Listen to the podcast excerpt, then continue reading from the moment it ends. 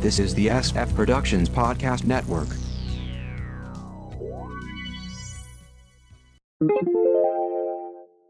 How I Got My Wife to Read Comics, Episode 526.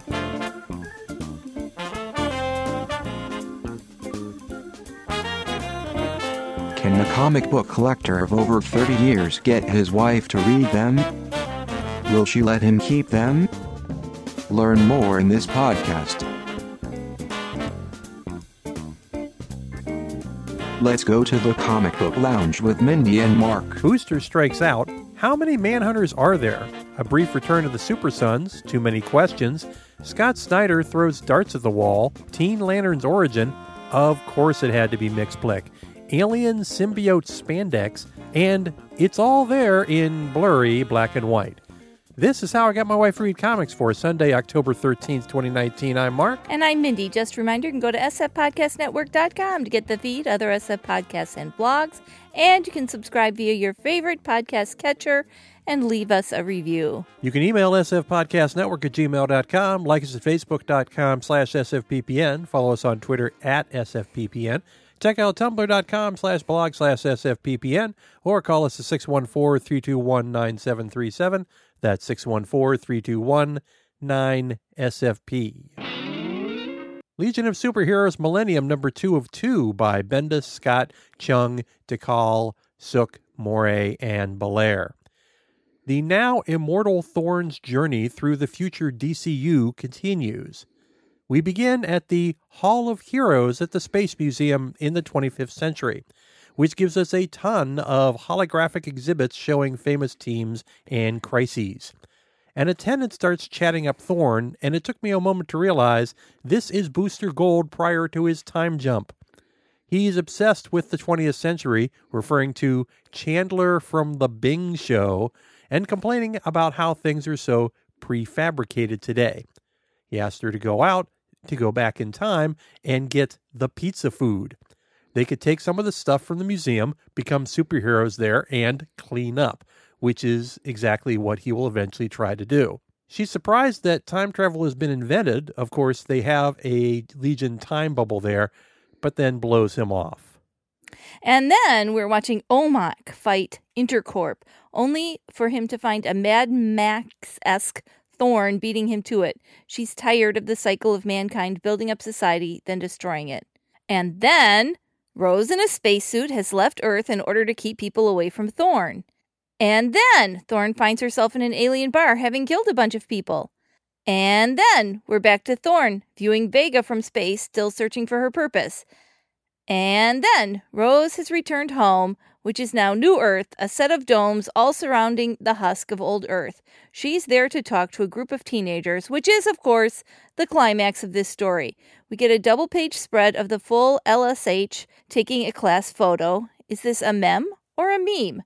I'm sorry to interrupt on such, such a special day, but hello, Legionnaires. My name is Rose Forrest. So I've come a very, very long way because I have a great deal to share with you. To be continued in Legion of Superheroes number one. This was intended to be Bendis's method to tie together all the future DCU timelines, but it's more of a travelogue, time log than anything. It was a fun ride, though. Event Leviathan number 5 of 6 by Bendis and Maleev. This issue spends a lot of time reviewing what we know so far before a big reveal. Lois is meeting with her second secret team Elongated Man, Constantine, Harvey Bullock, Zatanna, Deathstroke, and the other question, who are all convinced that Sam Lane is Leviathan.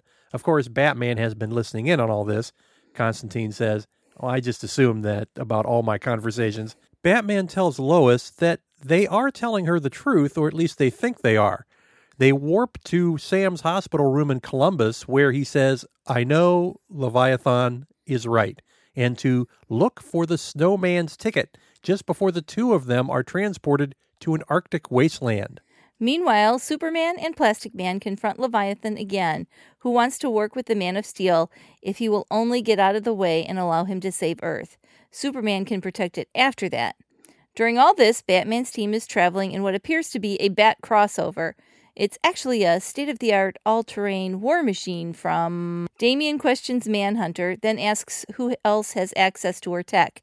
It's clear that Leviathan knows their moves, and it turns out that her staff is the mole transmitting their info. Who else was a Manhunter? Back to Soups, where Leviathan finally reveals his face, which isn't fully revealed to us. Back to Bats, whose van is attacked by Talia and Silencer. Would you be so kind as to have your manhunter step outside? Please do hurry. I can't believe I have to save the world. All this points to Leviathan being a manhunter, and the betting line says Mark Shaw. The partial shot of Leviathan is reminiscent of his mask, which would be a very deep dive into obscure DC history. We'll see next issue. Superman 16 by Bendis, LaFuente, and Mounts. We finally get the return of the Super Sons, but with a major difference. Jon Kent is now a teenager, leaving Damian behind. Damian was previously older than him. Damian's fighting some Leviathan forces, trying to call in Batman, but they warp away. I want that tech so bad. I mean, I hate it so much. Jon flies in, and Damian assumes it's just another Leviathan trick, so he attacks. It's me. It's real. Take it in. I'll wait. Gold kryptonite? No. Kryptonian puberty? Everybody keeps saying that. Is gold kryptonite even a thing? Well, if it is, we don't have any hidden away in the Batcave in case of emergency with the other color coded kryptonites. What? What? They hug it out. Why are you so tall? And Damian goes back to saying he's Leviathan before Jon convinces him about the whole space journey Jor-El Earth 3 saga. They go off to fight various bad guys and save the day as Jon explains about the LSH invite. Do they have a bat themed person on the team? I don't know. You couldn't tell? There's a lot of them. Damian tells Jon he has to take that opportunity as long as he brings back some beer. They hug again and depart. Back at the fortress, Clark agrees Jon has to go for the opportunity and that he's jealous. Saturn Girl warps in and asks him if he accepts. She gives him a brief psychic peek at the future, which puts it over the top. She gives both of them a communicator so they can stay in touch and they warp out. Love you, Dad. Love you more. That's completely impossible. Leaving Clark alone. See you in the 31st century, Jon. But first. Lois Lane number 4 of 12 by Rucka Perkins and Mounts. Lois gets over seeing her son in the shower and him seeing her in lingerie, and he tells her about the Legion of Superheroes. She gets over her initial shock and gives her blessing to him. Jon is concerned over the recent attack on her. Sweetheart, I was making people angry enough to kill me long before I even met your father. Didn't stop me then, won't stop me now. They hug, and off goes Jon. Meanwhile, the two questions have a chat over pie and coffee. Both of them have memories that make no sense. They have a bizarre history. Renee references the story about a man who dreamed he was a butterfly, or is it the other way around? Also, there's a mystery goth girl holed up in an abandoned building who kills herself when she's confronted. Lois calls in question, and both of them arrive. Renee is angry that Lois knew he was alive and didn't tell her. When she asks for the full truth, Lois references, You can't handle the truth, and tells her how dangerous it would be to know. Truth is medicine, it's an antiseptic. That's why it hurts so much when you get it at first. Despite all this, Renee wants to know. Justice League number 33 by Snyder, Redondo, Sampere, and Hi Fi. Year of the Villain lumbers on. And on and on. In short, World Forger, Monitor, and Anti Monitor all go Voltron and become Ultra Monitor to fight Perpetua. JSA and JLA members continue to bond. Brainiac 1 million takes out the JLA and Justice League Alpha with future tech. Hold on, the latter team is from the 853rd century, so how are they beaten by tech from centuries with only two digits? Hawk Girl goes to full power and attacks Apex Lex, which wasn't part of the plan. Cheetah is controlling the god Poseidon. A Vandal Savage led team is in control of Atlantis. And Kamandi asks for help from Justice League Unlimited? It just seems like Snyder is getting out the old Who's Who books and picking characters at random. Young Justice number 9 from Wonder Comics by Bendis, Araujo, Timms, and Eltaeb. We finally learn the story of Teen Lantern, Kelly, a girl from Bolivia who's looking for something at a landfill with a friend. They see a man ride in on a motorcycle and gun down what appears to be a Green Lantern. She can't find any news about it online, so she returns to the dump that night to find the alien bleeding out. He gives her a gauntlet and a backpack, telling her, You make as much as you can with it. You own this world with it. And then throw it in the fire before. Ah. She's convinced she's been offered a position as a Green Lantern, but it's clear from the alien this is not the case, and then he dies. Her friend is not convinced and wants her to remove it to save herself. Instead, she powers up and flies off. Oh, and then there's the continued story on Earth 3. Batwoman shows them a multiversal map so they can go home, right? Well, Robin wants to fight the bad guys first and save the world. Next issue, we learn about Ginny Hex. Black Hammer Justice League number four from DC and Dark Horse by Lemire, Walsh, and Pecos. The Hammer team is back together and they all learn that Gail is back to her old age. The Good Witch, Satana, helped me, and Z offers her help to fix all of this. Unfortunately, the Spectre drops in, saying that Gail must die or all reality may collapse. The other Leaguers attack him since they need the team to get back their folks. Do not dare give me an ultimatum, Martian. Not a Martian. It all goes badly, as you would expect. Meanwhile, the Leaguers on the farm get Talkie-Walkie running, and he brings them up to speed, telling them they've only been there for a few days, not 10 years. Clark realizes he can't remember specifics about their history there, and Diana uses the lasso and makes him see the truth. Meanwhile, Weird, Flash, and GL are in limbo, where Weird is eaten by a giant alien whale, so they follow him in. They find a mansion inside with one resident, the stranger that did all this, who turns into Mr. Mxyzptlk. Back to the farm, and the Trinity find the hammer and Dragonfly shack only to be attacked by skeletons.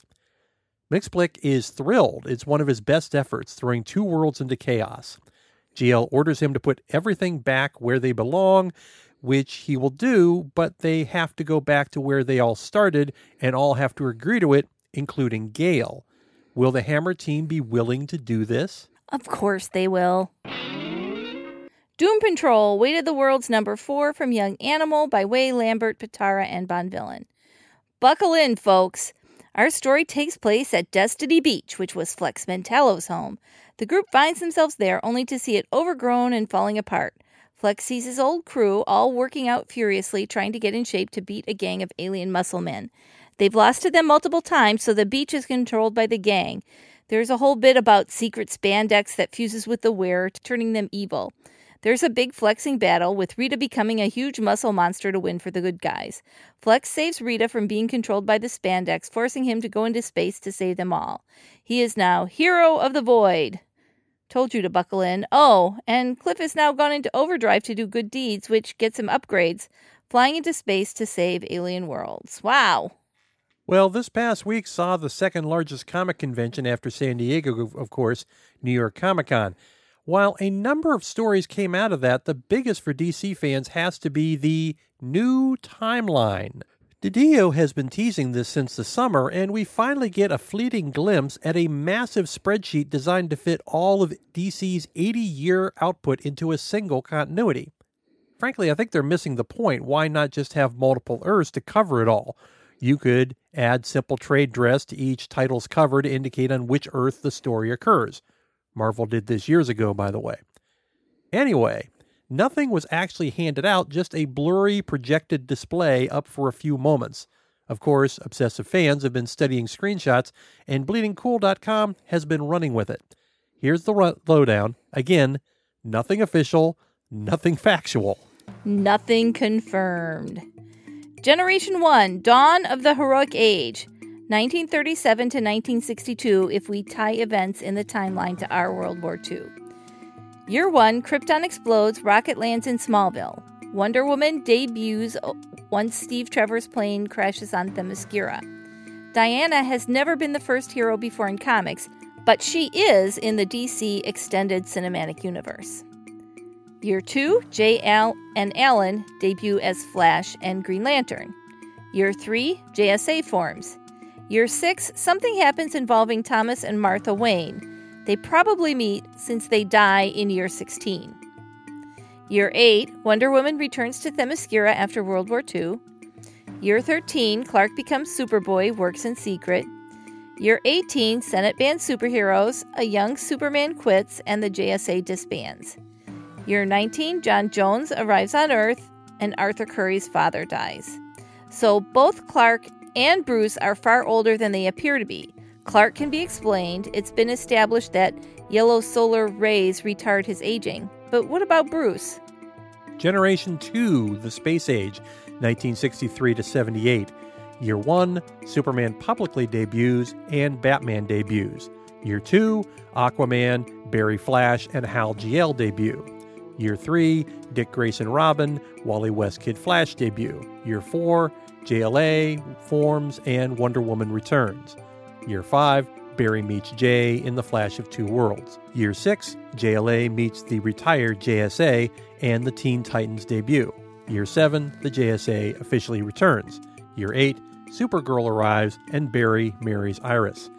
Year 9, Hawkman joins the JLA. We're assuming that's the same Hawkman as the one in the JSA. Year 11, Batgirl debuts and Zoom kills Iris. Year 12, we get the new Teen Titans. Year 15, the Crisis on Infinite Earths, where Supergirl and Barry die, and Aquaman dies. So this compresses things by about eight years. In Generation 3, The Age of Crisis from 1979 to 1994. Year 1 is the JLI Bwahahaha is formed. Year 2, Death in the Family, Jason Todd murdered. Year 3, Killing Joke, Barbara Gordon paralyzed. Year 4, Knightfall, Tim Drake becomes Robin, Barbara Gordon becomes Oracle, and the death of Superman. Year 5, Superman returns, and Bart Allen debuts as Impulse. Year 6, Zero Hour. Year 7, No Man's Land, Cassandra Cain as Batgirl, and Harley Quinn and Cassie Sandsmark debut. Year 9, Identity Crisis, President Luthor, Jon Kent is born, and Supergirl is reborn. Year 10, Batwoman debuts. Year 11, Infinite Crisis, Superboy dies, and Wonder Woman kills Maxwell Lord. Year 12, Barbara is Batgirl again. Year 14, Final Crisis. Year 15, Blackest Night, and Barry Allen returns. This compresses the story by about eight years. Generation 4, The Flashpoint, 1994 to 1999. Year 1, Damian debuts as Robin, and Dick Grayson becomes Batman. Year 2, basically everything that happened in New 52. Year 3, basically everything that happened in Rebirth. Year 4, basically everything that happened in Metal. Year 5, Year of the Villain. Which means it's now 1999 in the DCU. It also means that Clark is 62, Bruce is around 56, Dick is about 43 years old. Why? See, that's what happens when you start defining things like this. they just need to leave it the frick alone. It also means that a Generation 5 will begin next year. Rumors say a major event, of course, will result in the major heroes being replaced by new characters in the capes. Jon Kent ages during his Legion of Superheroes time and becomes Superman. Luke Fox becomes Batman. Maybe Wonder Girl becomes Wonder Woman. Teen Lantern from Young Justice becomes Green Lantern. Maybe Wally West becomes the Flash. Or this could all be a fever dream of Dan DiDio or Bleeding Cool. All right. So before we get out of here, it's time to play America's fastest growing new game show.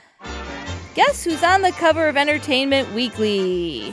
Well, we had to make some changes in light of Entertainment Weekly becoming Entertainment Monthly, so let's bring out the big board. No whammies, no whammies, no whammies. Let's get a magazine that hasn't shut down and stop. Okay, Mark, it's TV Guide. Woohoo! Are you ready? Yeah. And go. Uh, let's see. Is it one person on the cover?